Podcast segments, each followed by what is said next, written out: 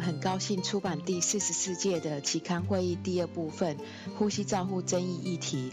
当您探索这些问题的时候，您将会发现这些文章在临床上可被证明有其实用价值。对于吸入性的血管扩张剂，如一氧化氮和前列腺素等。可以改善 ARDS 病人中的低血氧、降低肺动脉压与改善右心室功能，目前已经是没有争议的了。此外，这些影响主要在肺部。而没有全身血流动力学的影响，因此这些药物被称为选择性肺血管扩张剂。我们于 Sobel 和 Hayes 所著，标题为《是否吸入性血管扩张剂有助于急性肺损伤和急性呼吸窘迫症候群》。在呼吸窘迫症候群或称 ARDS 的病人中，吸入性的血管扩张剂可以造成诸如改善血氧。降低肺动脉压，且改善右心室功能与心输出量等重要的生理性益处。这些影响不会有全身性的血液动力学效应。吸入性一氧化氮和雾化吸入之前列腺素是目前最常用的吸入血管扩张剂。吸入前列腺素对生理的影响与吸入性一氧化氮相当，且成本较少。对于 ARDS 所做的随机性控制试验中显示。吸入性一氧化氮有短期的生理性效应，但对于长期的结果则无影响。目前尚未有研究针对前列腺素用于 ARDS 患者的结果做出报告。常规性的 ARDS 病人中，使用吸入性血管扩张剂并未扮演任何角色。对于难治性低血氧之严重 ARDS 病患，以吸入性血管扩张剂作为救援治疗可能是合理的，但仍存有争议。接下来，我们的文章食道压力测量对于机械通气患者临床决策重要吗？由 Tilmer 和 Fester 所著。在急性肺损伤与急性呼吸窘迫症候群的病人中，低潮气容积通气策略显然是有益的，但最佳的 PEEP 程度为何则无法确定。当有高热膜压的病人使用传统型呼吸器时，若肺部充气不足，有可能会造成肺扩张不全、低血氧，并经由扩张不全损伤而造成的肺损伤恶化。在这些病患中，提高 PEEP 可以维持高的经肺压，可能会改善通气范围和低血氧，且不会造成过度充气。相反地，在低热膜压的患者，维持低 PEEP 可以维持低的经肺压，避免过度扩张和随后的容积损伤。因此，现今此种不考虑经肺压就设定 PEEP 的建议策略，可以预期的将某些病人得到好处，却也使某些病人蒙受其害。最近有人提议使用食道压来确定最佳的通气设定，以避免过度和不足的充气。此方法颇有前景，但仍需更大范围的临床试验，以评估其影响临床疗效。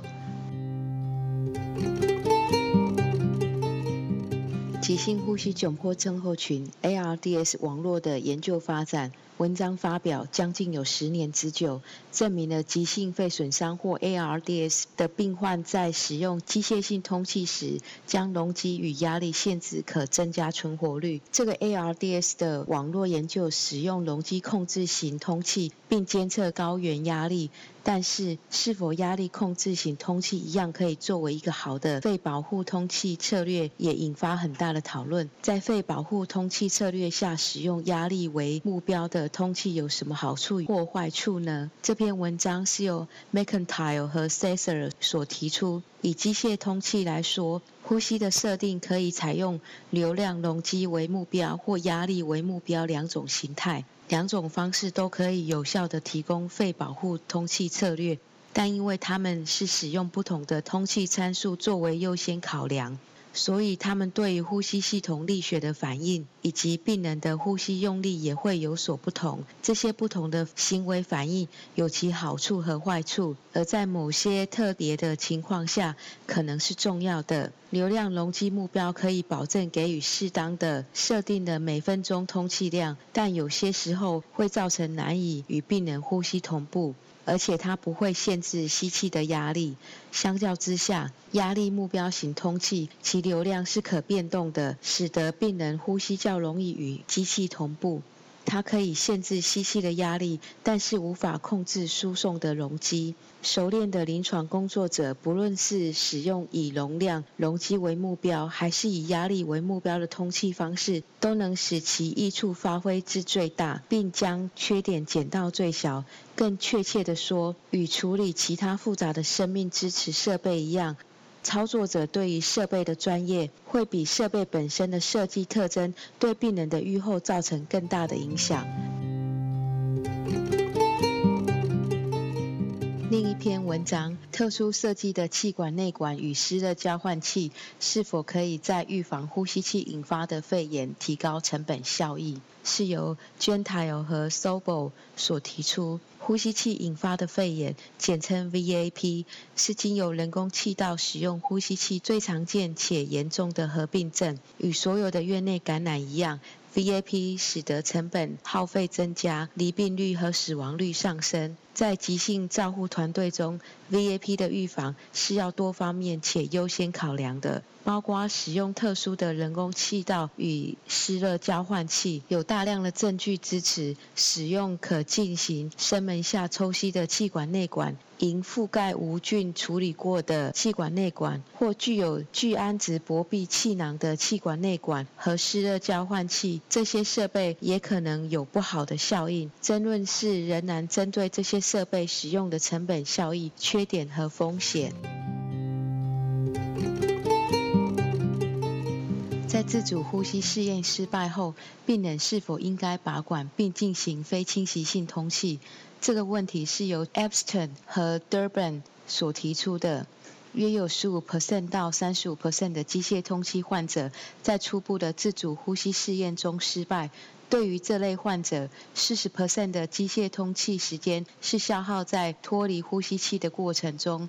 其中六十 percent 的病患有慢性阻塞性肺疾病，较长的机械通气时间会有较高的并发症风险，且可能会造成较高的死亡率。非侵袭性通气 （NIV） 已成功地应用在某些形态的急性呼吸衰竭。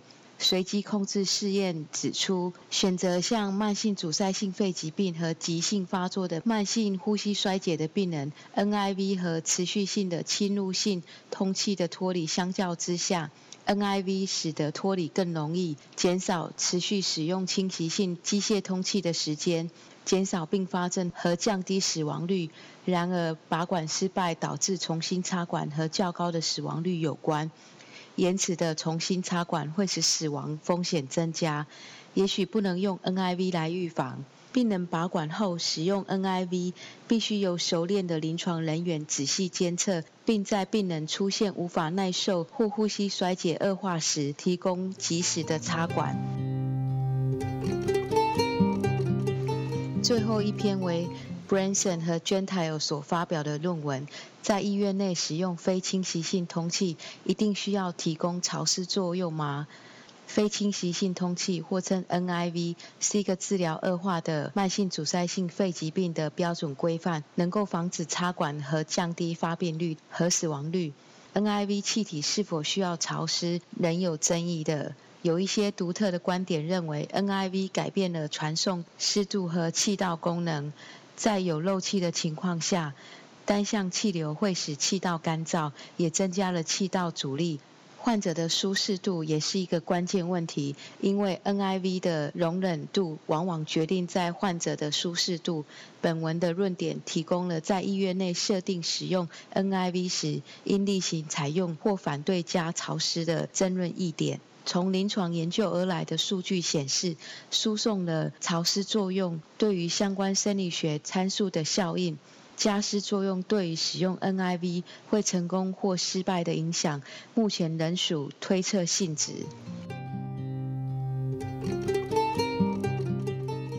最后 branson 提供了会议总结如他所指出的在此次会议中所提到的争议，通常是由专家的意见与个人的偏见中妥协。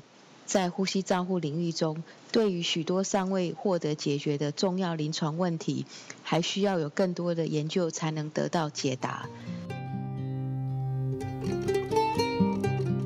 以上是二零一零年二月份《呼吸照护期刊》中文摘要，由我林慧玲呼吸治疗师翻译广播。感谢周亚红、肖婉云治疗师协助翻译，彭义豪治疗师修稿，朱嘉诚治疗师审稿。如想进一步了解原文内容或期刊过去议题，请上美国呼吸照护期刊网站 www 点 rcjournal 点 com。您也可以由网络上订阅，自动收到未来的网络广播议题。再见。